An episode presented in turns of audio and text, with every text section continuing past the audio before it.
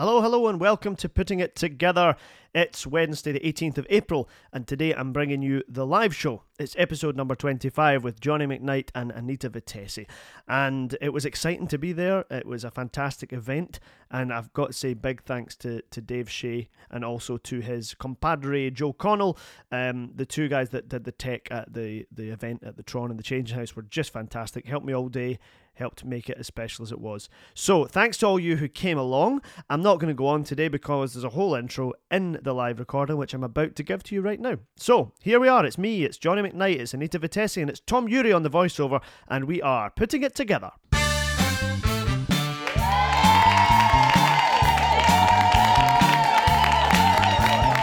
Ladies and gentlemen, it's time for Putting It Together. Please welcome your host, Ryan O'Sullivan.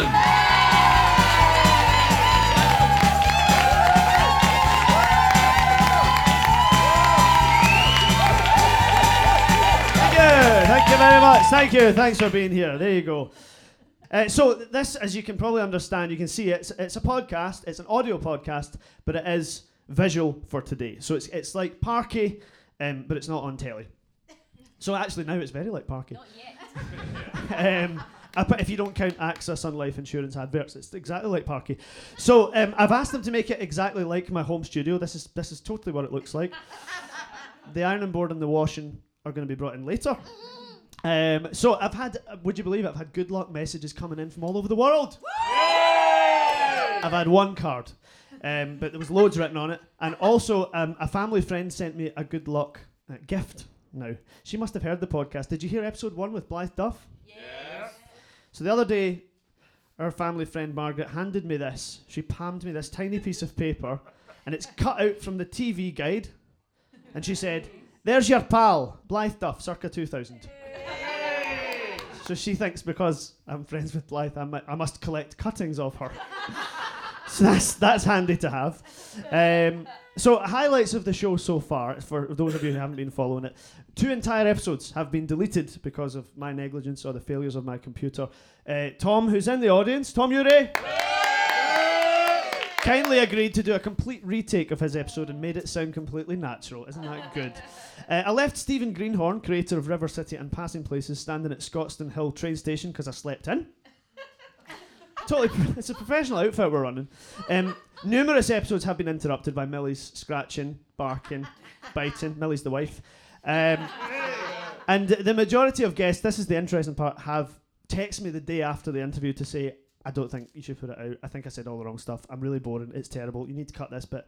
And invariably, what happens is that's not true. I reassure them, and it turns out to be brilliant. I think you. I'm sure you would agree. And of course, I'm talking not about myself, but about the guests. It's, it's been amazing what's come out of these interviews. I've, I've loved doing them.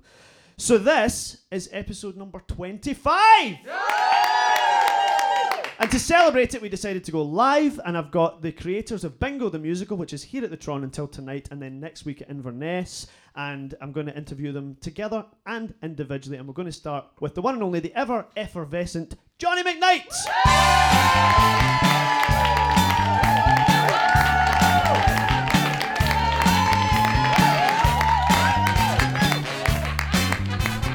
We go. Good to go, good to go.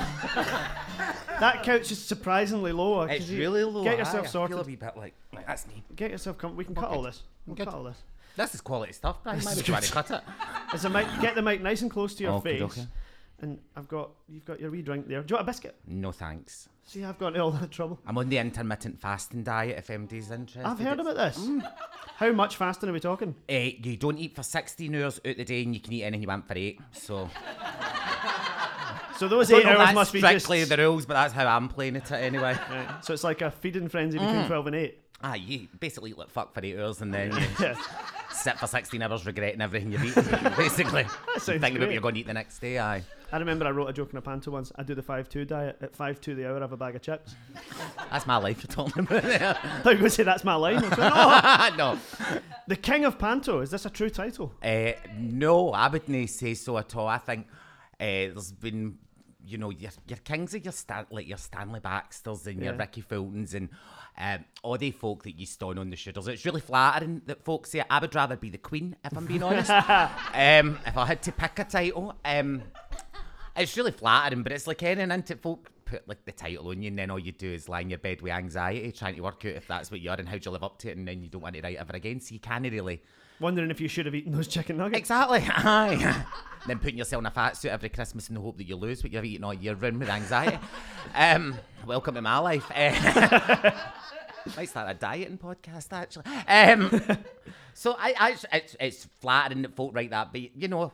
That's some years, and then other years there's been like reviews saying Ted looks terribly uncomfortable on stage, doesn't Oh. know what they're doing. So you just, if you take the good, you need to take the bad way, it, don't That's you? it. If you believe one, you've got to believe the Totally. other. So, how many have you done? I think I'm on fifteen. Not bad. Not Mm, bad. 15, I think I'm 15. And do you read the reviews? Eh, you can't help yourself. You wish that you didn't. Aye. Um, and then when you do, you get, you know, you, you, there's never a good. I think it's that relationship you have with reviews. You read them because you're kind of hoping that to make sense of your life why you decided to be a gypsy, and then Not there's anything wrong with that. no, there's anything wrong with it. You know what I mean? But then you read them and you start getting yourself a bit anxious or over reading into stuff and then going, oh, I should have done that or they've no mis- they've misunderstood that. Yeah. Or, and oh, I, so I, I, I'm getting better at no reading them. That's I've Practice, isn't it? I've, uh, because I've just realised there's nothing really to be gained. Because actually, who do you make it for? Like, who do you make your shows for? And I'm really clear that you make it for the audience. Mm. So if you're rev- if you're reading reviews is the only way you kind of judge what you're doing, you're all you're doing is doing a disservice to the work that you're meant to be making. Like Panto's meant for full families, and until there's a day where there's a full family for Stirling that writes a review, then you know what I mean. That's more in, in some ways that's more interesting. Yeah. And and it's not a flag off reviewers, but it's just you, I think you just need to be dead mindful of the, like who the show's for. And I'm always to the mind that folk have paid for their tickets, so they should be allowed. You know what I mean? Listen to them. They're the folk that have boss. Paid for it. Aye. Yeah, yeah, yeah. Do you ever have you ever been in a show with someone who's changed their performance because of the review? I have. At me, I've done it. Taking Like- notes from Joyce. Oh, I, I think everybody's done it, or not changed, no change the performance, but did that thing where you're standing on stage and going, I wonder if this is the bit where they think I'm an Egypt Ned. yeah, oh, oh, my favourite. I wonder if this is the bit that's crash bang wallop. It's the sound of artistic failure. Um, Tell me that's a quote. that is a quote. That's oh, that is an absolute quote. Um, so it's that thing of that. So you go, that's no helpful, but I can still tell you that quote 14 years later. Yeah. So Can you remember the good ones 14 years not later? at all. No. No, no. nothing. Um, so there's there's something to be said about you know you need to reviews are, are written for I think a general public rather than necessarily the folk making the work. I think there's something to be learnt for them, but you should probably do it after the show's done because there's nothing. What and also I've been in a show where somebody's had an amazing review. Maybe even myself, I think I've done this too. And you've had a really good review and you're on stage and you're a bit like, "Mm, this bit's really, really funny as fuck, but I've got this. And then nothing happens, Nothing, you kill yeah, that yeah. bit. Did you're like, all right, I get cocky. The audience can smell it off me now, so it's did It's amazing that bit that gets the bang laugh every single night, and then that one night you think about it, nothing. totally Yeah, did. it can aye. happen. Die of death. You came from Ardrossan. Yes, I did. Tell us about It's Ardrossan. actually pronounced the Drossen. If you're fair, A dro- it's like a U, like a novel. yeah. Did you read novels in A Ardrossan? Novels in a Drossen with carpet. Um, not a carpet. Um, aye, I did. I'm, I'm fair Drossen, aye. What's it like? Um, I, I suppose it's like a lot of West Coast towns, particularly when I was growing up. It used to be like a shipping town. Mm-hmm. So, but all the shipping industry had died and stuff, so there wasn't much happening in it during the eight, like the eighties and nineties. It was sort, whereas it's sort of regenerated and all that. Now it's it's got an Asda. You know what I mean? Like, we didn't have an Asda. like, That when is the mark of success. we didn't have an Asda. There was no nightclubs. You had to go to the next town for to go to a nightclub. To go to a pub that was like folk your own age, you had to go to the next town. Saltcoats, aye. to the nightclub in Saltcoats, really? Mm, aye, that was the nearest nightclub. I mean, it's not that long a journey. It's twenty minutes. Um, but uh, there wasn't much. There wasn't much. There was a lot of funeral directors, hairdressers, and co-ops. Right, right. Pretty much. Co-ops, Like, there was a couple of corpses, co-ops. no co-ops. co-op and co-ops. aye. But in a, in a way, it was a great place to grow up because everybody knew everybody. Yeah. You know what I mean? So like, I get jumped twice when I was growing up, but I get jumped before I knew. That's You a what I mean? community So like, oh, I get, I get jumped by his big brother last week. you know what I mean? Like, so it was, I suppose it's kind of weird, but um, but it was a really, it was a really good place to grow up for that. Like, you did know everybody, and it, it was. I mean, what is it? A population maybe about thirteen thousand, but you kind of. And it's weird because even now as an adult, like if I write stuff and all that, it's always written in Ardrossan. Even if it's set in Glasgow, the voices are still the folk I grew up with. Because I think mm-hmm. I think a lot of writers are like that. They think where you probably form who you are as a person is sort of that location. I think still stays in your heart about when you're writing. So even though I, I live in Glasgow, and I absolutely, you know, I would I would I can't imagine no living here ever again. I think I still have Ardrossan. Like, in, it's in your bones. It's in your DNA. I think where you come from. I write from Bearsden. I know what you mean. Mm-hmm. Um, no, I was born in. I'm no judging you. No, I was. Eh, I was going to say to you about. our Were you one of these people that wanted to get out? Absolutely. Right, Aye. okay. Aye. I So always. you get the soonest opportunity you're out. Um, no, the soonest because I, I I was there till I was um, I didn't move to Glasgow till I was Mm-hmm. so I wasn't so. But I always sort of, you know, like every wee probably wee gay boy growing up, I always thought Madonna was going to reveal herself to be my mother that she'd left in a, you know, on the doorstep of the co-op and she'd take me away to America and things. Like I always dreamed of being somewhere that wasn't. But I think every kid dreams about living somewhere that's no their own their own life. Do you know what I mean? When they're wee, I think Oh, you yeah, dream yeah, of what that big fantasy life is on the telly. And you hope you're going to end up in Beverly Hills 90210's life or something. Do you know what I mean? Mm-hmm. That's So, so you went there. for Glasgow. I went for Glasgow. that was my equivalent. Aye, it's a step in the right direction. it's been a good tune for me. So you, but you did the same course that I did. Mm-hmm. Aye, we And- did CTP. I get, I got onto that course and, and quickly realised that I'd, it wasn't the right course. But I decided to stick with it, and I'm glad I did. That's a weird thing to have happened. Uh-huh. How did you get into it? Because it seems like you now and that course to me don't. Uh, They kind of don't, but they in, in a way they do. Because I was the I was the first year. What actually happened was I had I get into law. I get into law at Strathclyde. So I, you know, because you go to a careers advisor and they say you do that jig cow machine thing, and they go, "Oh, you wouldn't be good in the army, but maybe you could be a lawyer." And you go, "All right, that's what I'll try and be." and um, so I, I, all my pals, I didn't even we didn't have drama. It's a sport, a really sporty tune, like the three tunes Ardrossan in that. So it's there's no drama or anything like that. So I'd never done anything to even consider it. And then in fifth year, I got really good marks in my exams, and I had nothing to do really for six year. I was just coasting along playing cards in the canteen really. And um, so I thought I'll go and join a, a drama group, but the nearest drama group was in Glasgow. All right. And I just thought I could go and do this because I'm kind of bored and I don't know what else to do. And so I joined the youth theatre there and I totally loved it. But because I was probably the freshest to it, I felt like, you know, and it's all my really good pals still for the new, like Jo Freer, Michelle Gallagher, they were all my youth theatre. And um, but they were really confident to me because they'd done it and they'd been there for years. And I, so they all started going to drama school, but I was already signed up to go to Strathclyde. right. And then I got into my uh, first law lecture and I was steaming drunk for the night before. Like steaming drunk. And it had been, I think it was my papa's funeral, right? And you know what it's like, like a Scottish funeral, and you just go and you hit the bevy, and everybody was Morockless. And so, and a wasp was chasing. There is a point to this story eventually, I promise. A wasp, a wasp was chasing me right at uh-huh. the at, the South Beach train station, and so I'm running for this wasp um, because I'm terrified of them, and I fell and all that. Got in the train, I'm steaming drunk, and I'm a bit like, oh god, I've like all scabbed and blood all over my arms and stuff. But I was like, all right. Right, I've got a nice backpack from my first day at law school. and, uh, and I get into the, the, the, the lecture theatre and I look down and I've got no knees in my trousers. I've there's just blood everywhere. I've scraped all my face. And it was like this whole room of folk, and I'm like, oh my god, I look like a pure Jakey hangout. So anyway, I get in, and it's the only seat I could see is like in the middle of the law lecture. I get in, and I sit down, and folk could like visibly turned away, like visibly turned away from me. And it was 17 year olds all having briefcases. Like, what the fuck's that about? A briefcase at 17? So anyway, you sit down, and this wee, get this wee guy starts out, and he, the first thing he says is, "There's more unemployed lawyers in Scotland than there are actors." and I just knew, like, I literally just went, "Oh, I should have. I am in the wrong place." And so, so then I, I still did that first year because I was like, maybe I'll change. And I, I wanted to be a lawyer because I'd watched Ally McBeal. Like, I see that now that I, I like the idea of being in a courtroom and flouncing about and shouting you object and all that and fighting with folk and being paid money for it. Um, That's what you're doing now, though. exactly. Object to things and fight with people and you get paid. Totally, Yeah, yeah. totally. But it was weird. But then, so like the following year, I auditioned for drama school, and I had I was so at my depth, like so at my depth. I did as my Shakespeare monologue. I did Othello, and Othello's death speech when he murders Desdemona. Right, so I, that was the only Shakespeare monologue I could fund, and um, because it was libraries and all that, I didn't, you know, there was I don't even think it was dial up at that point. and um. So go in, I do the monologue and all that, and I remember it was Jean Moore. Was she there when you Uh-huh. had? Oh, So it yeah. was- it was Jean Moore, and sh- uh, after I'd done the monologue, she's like, "Hmm, Othello. Uh, do you think you would ever be cast as Othello?" and I was like, "I'm a bit young for it, but I think in a few years' time." and then they said to me, "You do realise Othello's black?" And I was like, "Ah." Where does it say? I was like, where does it say that? And she went, he's a Moor. And I went, oh, I thought that meant he worked the Moors. so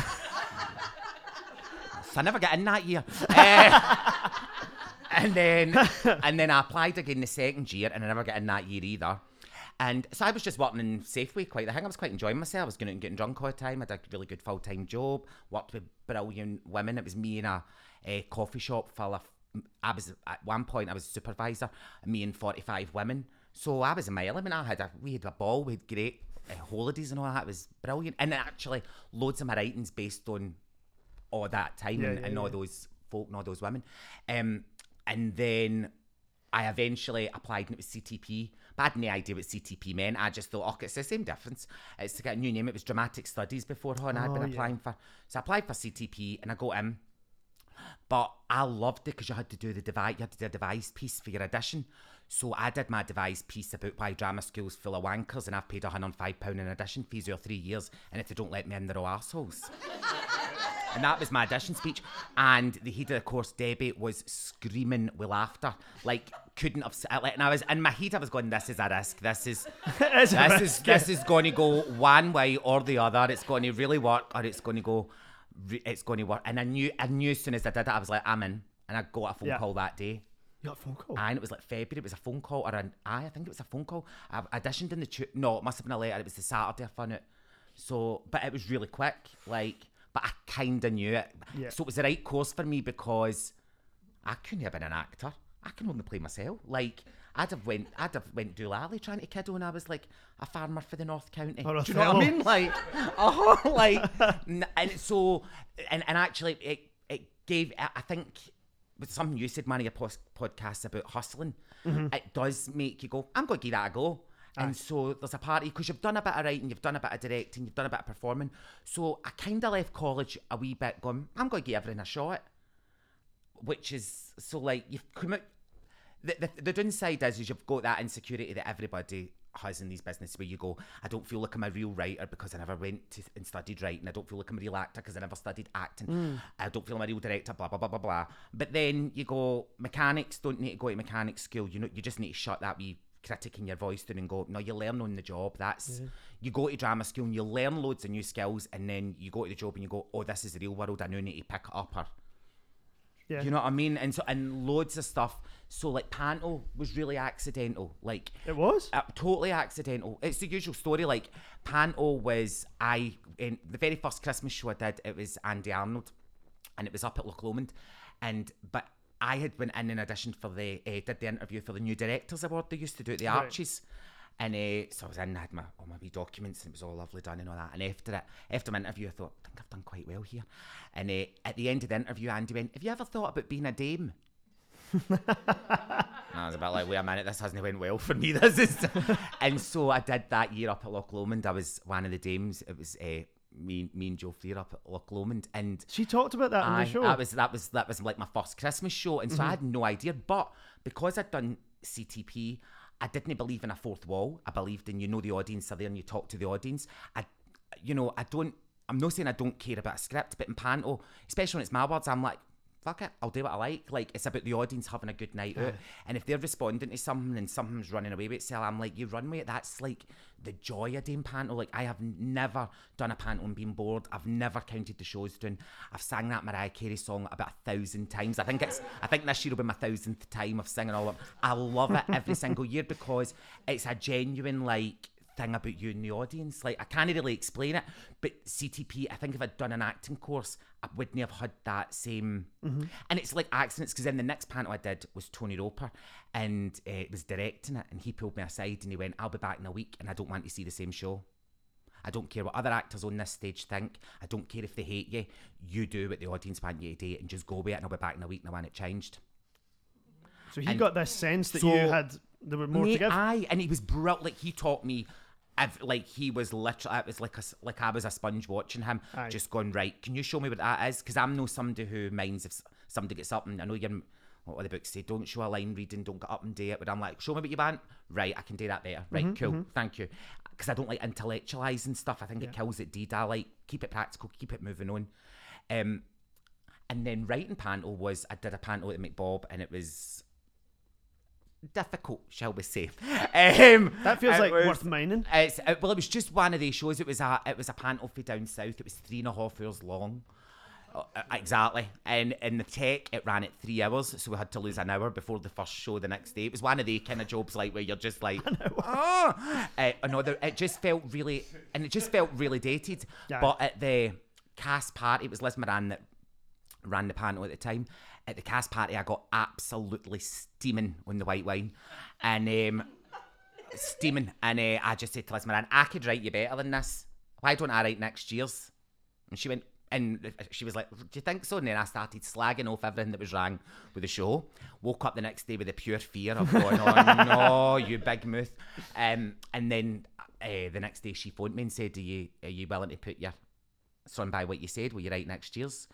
It's just, you know what I mean? Like, it's just. Hustling. ac- well, it's hustle, and it's accidents and just going, Do you know what? I'll give it a go. The worst that happens is it's a big fat failure mm-hmm. and actually you learn for your like oh, your crash bang wallop it's the sound artistic failure like you, you do genuinely learn for that like I think that's a song you, you should Ads. I think that's my life. like, but the Johnny McKnight, you know, anthem, Crash, Bang wall. it's the sound of artistic failure. I hear it every night. Yeah, yeah. in like your own jingle. head. Yeah, yeah, yeah, Every time I'm writing, I hear yeah, it. Yeah, yeah, yeah, of uh-huh. course. so then, did did you have a gap after that with McBob, or you wrote one and then they said, just keep going?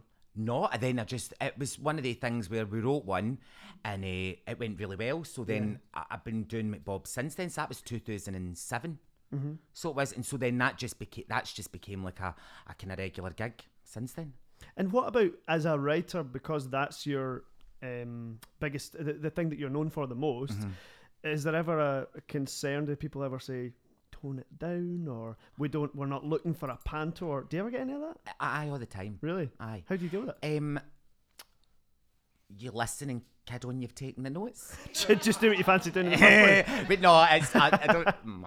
I. Um, no, but to be to be fair, there's all what I've normally found is there's always an air of. Um, and it's like any job. The first time you get into it, there's an air of suspicion that you're going to like do something bad to the brand, or or that. But Mm-hmm. I was worried about that bringing you on. I mean, You know what I mean? Yeah, well, it's going to ruin it. Do you Yeah, know what I mean? it's dead you'll, now. You'll need to slow the pace down. Nobody will understand this speed. um, but, but it's like any job. There's an air of, uh, no suspicion. That's maybe the wrong word, but there's an air of somebody going right. What is it you do? What I, I don't want you to mess it up. Is it going to be all right? And but you carry, I carry the anxieties as well. Like Mm-hmm. I've done four, four, 14, 50, I don't know, 14, 15 panels, and I'm still terrified. Like I've got this year's to write for the Tron, and I'm still terrified to sit down to the computer next week. But then, if you're not terrified, that's the day you turn the computer off and gear up. Like, I think anxiety's. I, I think you need to walk in your insecurity and just go. That's sort of where it needs to come from. Is that thing of no being cocky, no feeling overly confident, naturally trying stuff out and actually going right. You know what? I feel like I don't know if this is good or bad, and also then getting into a room and going, that's so much better. And then when you start casting it, you go, oh, I'm going to go and rewrite that whole part. Yeah. So you can't really attach to anything, I think, too solidly at the beginning and think you're a, you know, a mad genius because you're never going to get the best out of your company or your technicians or you sort of need to be in the room.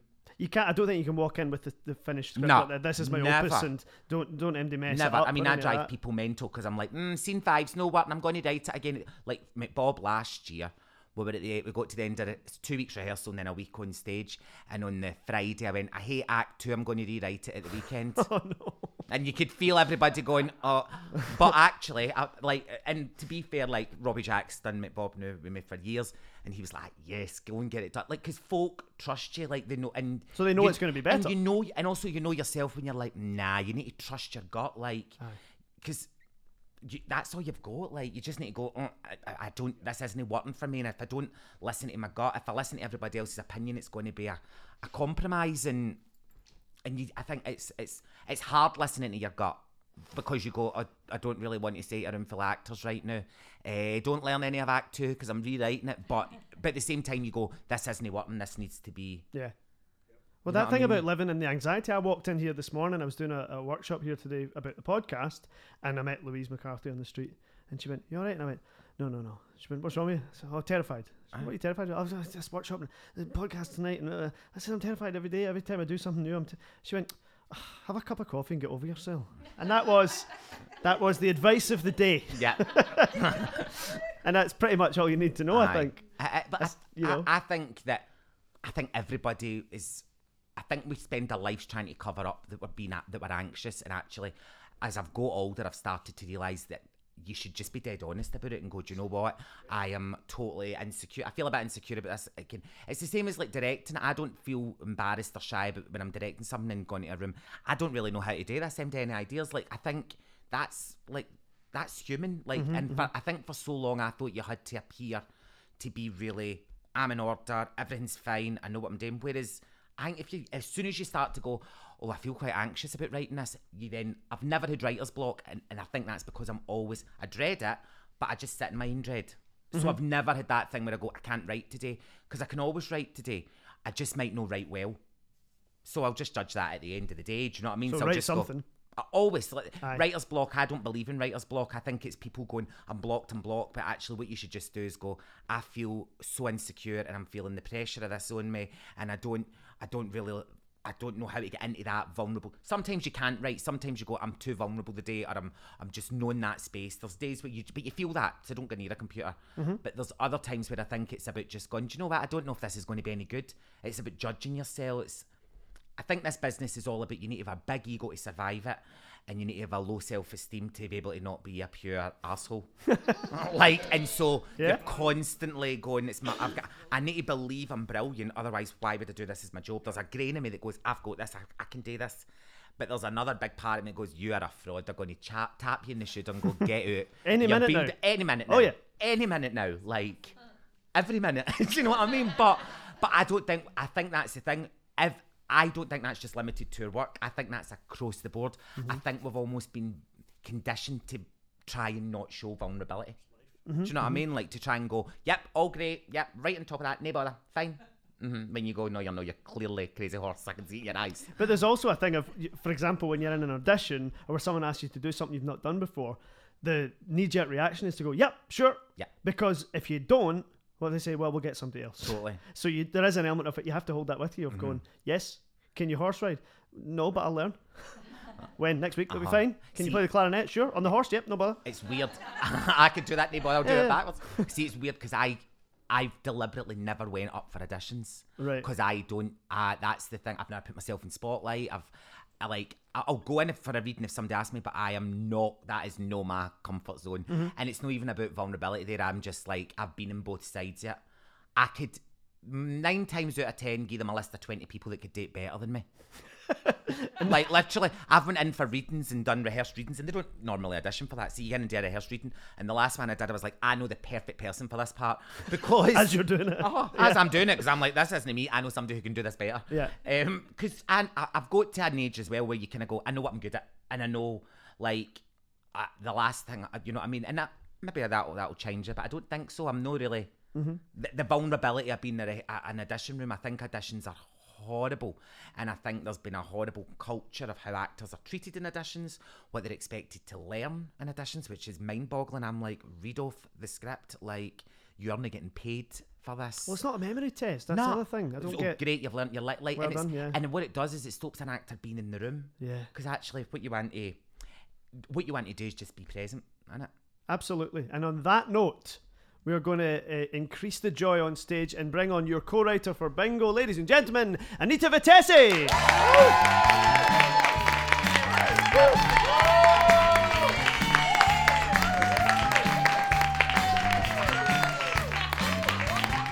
Just, you know what?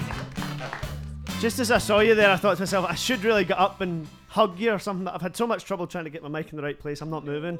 I've just got it. Feel your love. Yes. I- Get that as close to your Yes, face as I you feel can. it. I feel like we're in a really weird folk band. Is that you've got the ukulele behind the couch, right? I saw my love. Almost that thing. so is this the is this the first time you've written together something like this? Yes, it is. But we've shared work for years. Like we've read each other's stuff, and um, Johnny's my kind of helpline that I just phone him anytime, and I wouldn't. I wouldn't. I don't think I'd be writing if it wasn't. Vice versa, like there's been loads of stuff where Anita's read my first draft or stuff that I've never then sent out to him, did not because of. But we've that's been quite a while though. hasn't Yeah, it? it's That's- been years. And aye. Anita's been in like loads. We've worked in loads of shows before. Either we were writing, I suppose, together Aye. as well. Eh? So it's there's been a. I think it's because Johnny's directed me, and we've built up a friendship from that. That Yeah. that he encouraged me to write as well. So aye. So yes. So then, how did this come about? This finally collaborating thing. Um, it was Jemima and Jude at Gridiron and uh, Jemima at Stellar Quines. Um, just thought it'd be good to put us together, um, which was brilliant. We hadn't, we'd kind of skirted around writing together, but we'd never got a chance to do it. And then when we did, we kind of set down ground rules immediately because we were like really sure that friendship was the most important thing. And we put that first, and we thought if it ever gets in the way of the writing, then we bang the writing out the door. Mm-hmm. So we made those kind of strict ground rules, and we were really serious about it. It was like a, uh-huh. an Al Pacino film. We were like, no, no, we're gonna. We're That's where gonna the similarity starts and ends. I take it. yeah, the Al yeah, Pacino film. yes, that's it. I, don't know. Robert De Niro. She was Al Pacino. was Totally. so we, I, and then from because I think because we'd set that down, and we have a because we've read each other's stuff, we've got a really good shorthand. Yeah. We will say that's crap, and we will say it like that. We'll go, mm-hmm. that's not funny enough, and we're very quite brutal. I think if mm-hmm. MD heard us, we, they would go, "Aye, all right," mm. but actually, it's a really good shorthand, and we know it's not personal. We just know it's for the greater good of the project, which Yeah. is quite painful uh, unless you trust that person. Yeah, um, so so yeah, that's been it's been lovely and really easy. Uh-huh. So you co-wrote the lovely. book for the musical, And the lyrics. And the Uh-huh, yeah. and did you work in the room with Alan, who wrote the music? No, well, I. No, no, no. go. Well, it was it started off we were meant to have Annie Lennox tunes. That was the whole Ah. remit, and it was fantastic. We we wrote the whole we wrote about five drafts oh, with Mm-hmm. Annie Lennox tunes. And then we couldn't get the copyright to Annie Lennox, so we Okay. absolutely shot ourselves. And we just thought, and I've This was in never. October, this wasn't was in? October, and mm. we've never. I'd never written a song. Johnny obviously had, but so it was a whole new learning curve for me. But again, Johnny was like, just say what you feel like as though it's a script. It doesn't have to rhyme. It doesn't have to blah blah. That's and, true. and actually, it was a really lovely process. It was really, it was great. And actually, that was more beneficial than using the Annie Lennox. Mm-hmm. It was right for the. It was right Aye. for that. Yeah, we yeah. could we could extend character stories with song, and we didn't have to fit it into a box that was Annie Lennox. So so Annie Lennox was brilliant for the first couple of drafts because we knew the sentiment and we knew the emotion. But we, we actually it was beneficial that we wrote our own stuff. After It's almost that. like that could work as a as a method.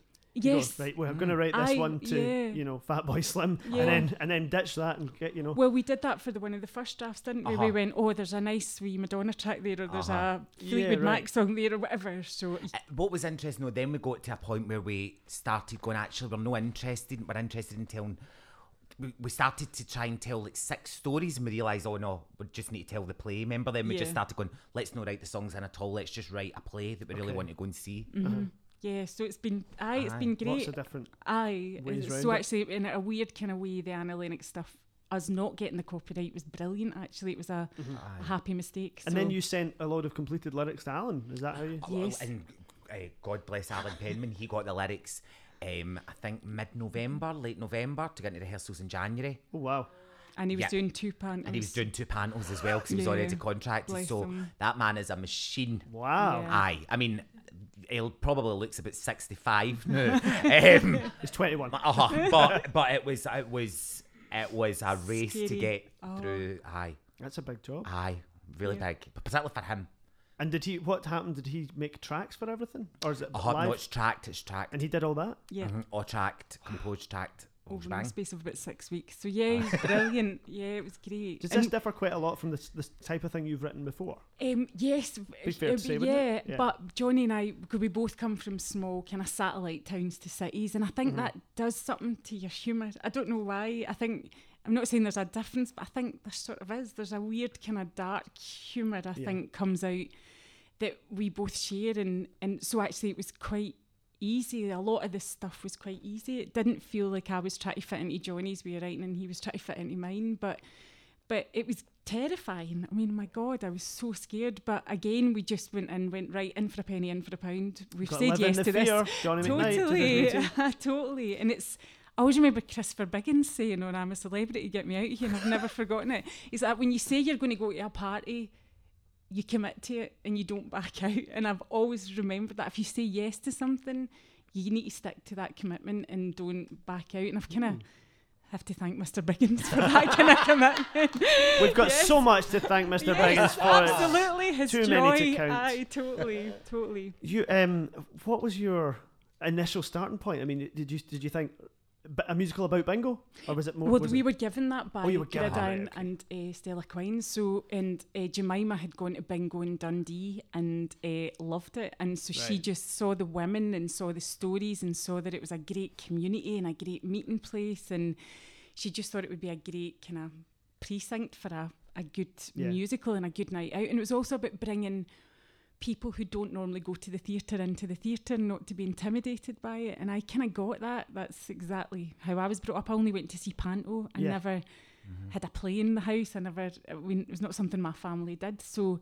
So I, I felt really passionate about that, and um, and funny enough, I was in Musselburgh last week seeing it, and it was just really lovely hearing the chat at the interval and what they're talking about slippers and what they're getting folk for their Christmas already, and Right. it's just all that chat was just really lovely to hear, and they had they were they were together like they are at the bingo coming to see the theatre. So, is it because of the title of the piece that, that you think that people have come who don't normally go to theatre, or has there been a particular drive to get people in?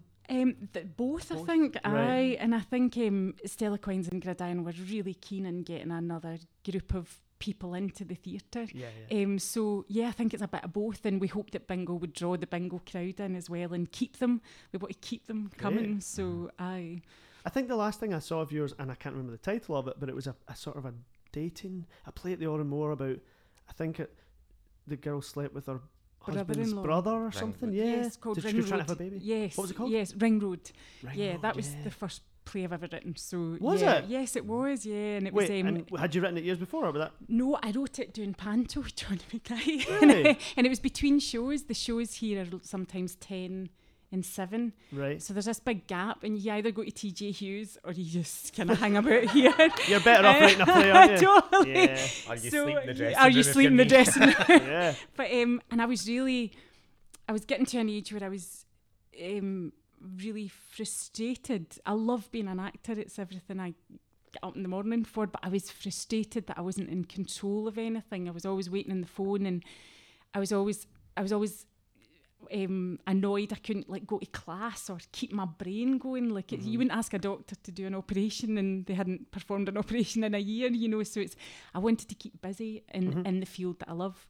So I wrote a 10 minute scratch night thing the Tron were having, um, and it was just a scene from Ring Road, and it went down well. And then I wrote a full play, and that seemed to go well. So yeah. So what happened? Did you write the thing and then hand it to the Oran Mor, or the other way around? well, the Oran Mor were really interested from the scratch night. They wanted Right. to hear more, so Oh, then I okay. sent it, and then it went on, and that's been they've been a, they've been so supportive of the Oran Mor ever since, Brilliant, and yeah. they're always kind of keeping in touch, and I keep in touch with them, and it's just lovely, and especially taking a risk with a new writer, somebody who's never written anything before. So Well, they're doing it all the time. absolutely, so it's a it's a brilliant place. Aye. And now you've written witten a musical. Yes, we've written a musical. So, what's next for Anita? Um, well, I'm writing a show for um, Catherine Wheels and NTS at the moment. That's in Right. rehearsals. Um, but I kind of I'm desperate to get back on the stage as well. Um, Yeah.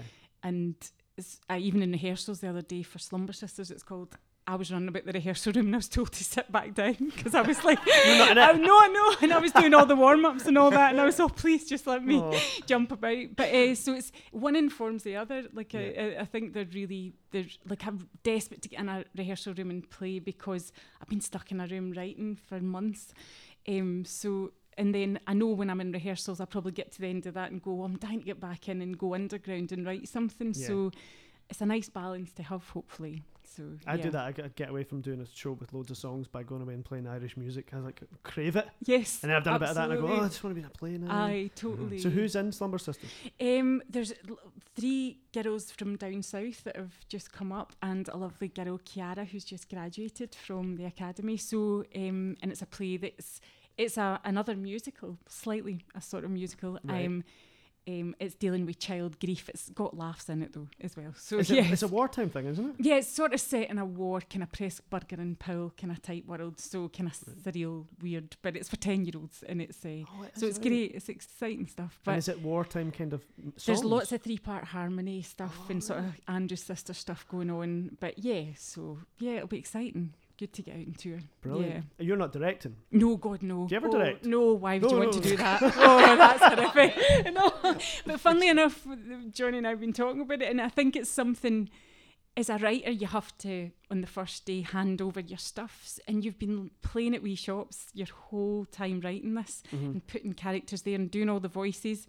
And it's lovely watching Johnny write. I don't know if I've ever told you that. I don't know what when he writes, he does all the wee voices and he'll do all that. And we, you kind of do, you sit at your desk and you, you kind of start twitching and it and- doing it out and, and then suddenly you hand it over and you feel very vulnerable because and, and you you're clawing at the seat not to give people line readings and kind of you have to let people find their stuff and actually they Yeah. bring brilliant new stuff to it that you never thought but that's a big thing I've had to learn so but maybe maybe I'd direct uh, a couple of years ago if you'd asked me I'd rather have stabbed my eyes out but no but Yeah. I just find it a really why would you want to manage a group of actors why would you want Well, because you know what it's like to be an actor. in a Aye, group of I know, actors, yeah, totally. And everybody else, not just the group- I Absolutely, mean, you're everything. managing everything. You're keeping an eye over it all, and you're managing people who work differently. That maybe that person just likes to left left to get on with it. Yeah, maybe another person needs a lot of coaching. I just think it's an amazing job. So, Yeah, maybe, maybe, maybe. yeah, maybe. So, aye. what when you guys were coming up with this piece, what were some of the things that didn't make it in, or some of the things the the stumbling blocks? Tell us about that. Um, to be fair, actually, we just kept adding on top of things. I don't think anything got. I can't think of anything that got. down. Oh, it was an all-female company at first, Right. And that got changed in about draft four. Jemima was like, "I really want a boy in the mix." and we did a development at So the conservatoire, which right. kind of helped that. So, we, so, but we'd always imagined it as being a show for all women. Yeah. So, but actually having a boy totally opened it up Mm-hmm. because, well, obviously it was going to be a gay boy, wasn't it? Because you're sitting with a woman and a gay man at a computer desk, so you're going to draw on what you're, do you know, you're going to draw on what you what you've what you're and what you've got. So that that changed. But nothing Nothing much. else. It was more just trying to make it better and trying to make. Like just trying to up the stakes and Yeah. make it a bit wilder and a bit more surreal and funnier and and like a bit more pathos. We just kept. What was really nice is like, we wrote in a really weird way. We like brainstormed the characters or the story mm-hmm. beats, and then we would break it up into scenes. And Anita would go into one room, I'd go into the other. And then we weren't allowed to read it back. We'd swap USB sticks, and the other person would then go and re-edit or rewrite what other person had wrote. We weren't allowed to talk about it. We just go, had to do it, and then we and then we brought it back and we read it. And if there was anything that hurt our soul or that we felt was missing, and it was really quick, like there was a we started to get really quick at it and really quite good because we then realised we were fighting for the right thing. Mm-hmm. Do you know what I mean? Like so, if something was gone, we were fight. It was about character rather than about who can write the best line on a page. Mm-hmm. So You you're know what I mean? from the same hymn sheet in the Yeah. first place. So because it is it's very you feel i mean sometimes as well when you when you hear the person you trust going no that's no work and you're like mm-hmm. oh my god Yeah, but yeah. actually now you look back and you go no that was absolutely right so hopefully if we're right again we'll know that you know And, it's just and you start to find who has got the certain voice of certain Uh-huh. characters. So there'll be ones where I'll be like, I need, I, can't, I don't know what to write for that for that character. You need to go and brush that up. that, Yeah. right? Just because and we'd act them out We we'd would- act the scenes out and Definitely. Johnny always played the same characters and I always played the same character I was not allowed to play Mary or whoever not no. No was way. like, not No way. No so way. aye, and that was that was useful as well because I knew how certain characters talked and s- Yeah, yeah. Johnny knew how others. So it's the thing I think about being being a performer, uh, an actor, performer, whatever you are. I think uh, every performer you forget that you work with words every day, and that your job is actually sculpting with words, even if it's somebody else's words. So I'm always a bit. I always feel like. Every actor is a writer because they're constantly dramaturging what they're working on, mm-hmm. whether it's to make sense of it or to unpick it or to twist it. And I think that most actors will go because that's the journey we went on really mm-hmm. into is performing and then if you're performing it at your desk you're going to give actors something that they'll be able to like say that they'll be able to speak you might make mistakes or drive but you learn that the more you start to do it do you know what I mm-hmm. mean and it's Um, like a yeah. weird kind of dance thing. I know that sounds daft, Yeah, but you yeah. know when something's not right rhythmically, and you kind of feel that's not working. Um, and yeah, but we wished we'd had more time in development because that that was a great week we had up with the students as well, and we just hearing it out loud is terrifying. But you kind of learn so much from it. We went away. We were just gagging to go away and write a new draft after that, so it's, it's So totally invaluable. spurs you on. Absolutely, yeah. Yeah, yeah. And now you've got this dream cast. Yes, Dreamcast. Which Uh-huh. Brilliant. lovely. Who tell us a bit about who you've got? Uh, we've got we've got Louise McCarthy, Wendy Seager, Barbara Rafferty, Jane McGarry, Jo Freer, and Dan Brownlee. Fantastic. Lovely, they're How about brilliant. The fabulous. And, I was- and really weirdly, is some of the people when we were writing them, we would put actors to some of the characters that we go, that's and like for example, went that about that's a Louise McCarthy type of person. Mm-hmm. So we were always writing pretty much with a lot of their voice, Yeah. weren't we? Like um, Yeah. and we and Barbara. So we were writing for specific actors, and then just thankfully by luck, They were they the- were available. available. Yeah. Because you could have written that and then, well, she can't do it. Uh-huh. Absolutely. But then, I, but I think it's quite nice writing with an actor in mind, even Yeah. if they can't do it. Like, if I get stuck, I sometimes go, "This is for Judi Dench," and then you're like, "She's not available. I'll do it. go do the Arches for a profit share." Fine. no, totally. So this year's panto will be written with Judy in mind. Always obviously. written with Judy in mind. Yeah. She keeps knocking me back. Her and Julie Walters furious. Oh. So you're going to start next week. How long are you going to have to write this new one? I, my draft isn't due until June. Oh, that's pretty. Of good. That's all right. Will you do it in a really short space of time? I, Do you do that? I, I never let what's a first draft. What I kid on is a first draft isn't a first draft. Like I always think you should say it's a first draft, but you should have done about two or three drafts before letting them read it. oh yeah, totally. Do you know what I mean? But you could I- also add a few numbers to the thing. Oh, go, this is the seventh draft. Uh-huh, totally. 'Cause you need to get your own opinion really clear on the page before MD else starts to tell you what they think. I, the written. most liberating thing for me was realizing that the first draft was allowed to be crap. Mm-hmm. I didn't realize that till quite recently, and I went, "Oh, so it can just be rubbish? Fine, I, I can do that." And then at the end, you go, "Oh, I do actually have something." that's now I can go fix it. I, I, but I, I've tried to do love more. I, s- I, I kind of puke it out on the page Aye. first, and then leave it for ages, and then come But back. then you've to got it. something. Yeah, but the the best thing to do then is only show it to folk you trust because you can Mm-hmm. show that draft to someone who really doesn't get it, and it can absolutely wound you. In fact, I was talking to someone today who said to me they were an amazing drawer and a painter, and someone said that he sh- he showed them their painting, and he said the person said, "Oh well, you tried," and he never picked up a paintbrush ever again. And actually, years later, that same person said to him, "You were an amazing painter. Why did you stop?" And in his head, he was going, "Because you said I gave it a go." And actually, saying that to you, saying that might be really innocent, but to that person at that time, at that vulnerable time, can knock you off Yeah. kilter for the mm-hmm. rest of your life almost. So, so you need to have that one person you trust to to be able to write the second draft and write it with confidence and, and not feel that you're an idiot because you constantly feel that you're an idiot and that it's the worst mm-hmm. piece of nonsense you've ever written. Oh, totally. yeah, I mean, even yesterday I was sitting and I was talking out loud, going, "This is shit. This is the worst thing." And and but you get up the next day and you go, "Right, I'm just going to add a wee sentence to that and see if that changes it." And you just keep at it. It's like keep at it, keep at it. Or you wake up in the morning and you go, "Ah, but if she actually doesn't come in until five minutes later, then it might not be shite." Absolutely, yeah. Go for a shower, do anything. Mm-hmm. Yeah, yeah, Aye, take totally. the bins out. Yeah, Take do the something bins out. else. Yeah, Or sometimes you do that thing, but just a bit rarer when you wake up and you read it back and you go, hmm, that's not bad actually. like, What does that feel those like? Those days are lovely. But Yeah. you're like, oh, I must have been so off my face on coffee. I don't remember writing that, but it's not bad, I think. that, no, totally.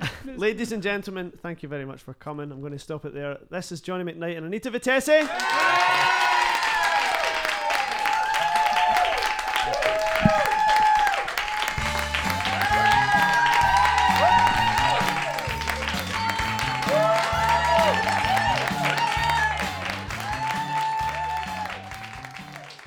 There you go. You can hear we had a we had a good old time there. All that really remains for me to say is thank you very much to everyone who came along. Thanks for supporting the event. Thanks to Johnny and Anita for guesting on the event. Thanks for Tom. Thanks to Tom for their voiceover. And uh, thanks to Dave Shea and to Joe Connell. Uh, I momentarily forgot his name. To for helping me with the tech. And to everyone at the Tron, including Michael John O'Neill, who helped put it together. Um, because putting it together is what it's all about. And big thanks to my sponsors, purplepandamedia.com. So until next time, cheerio now.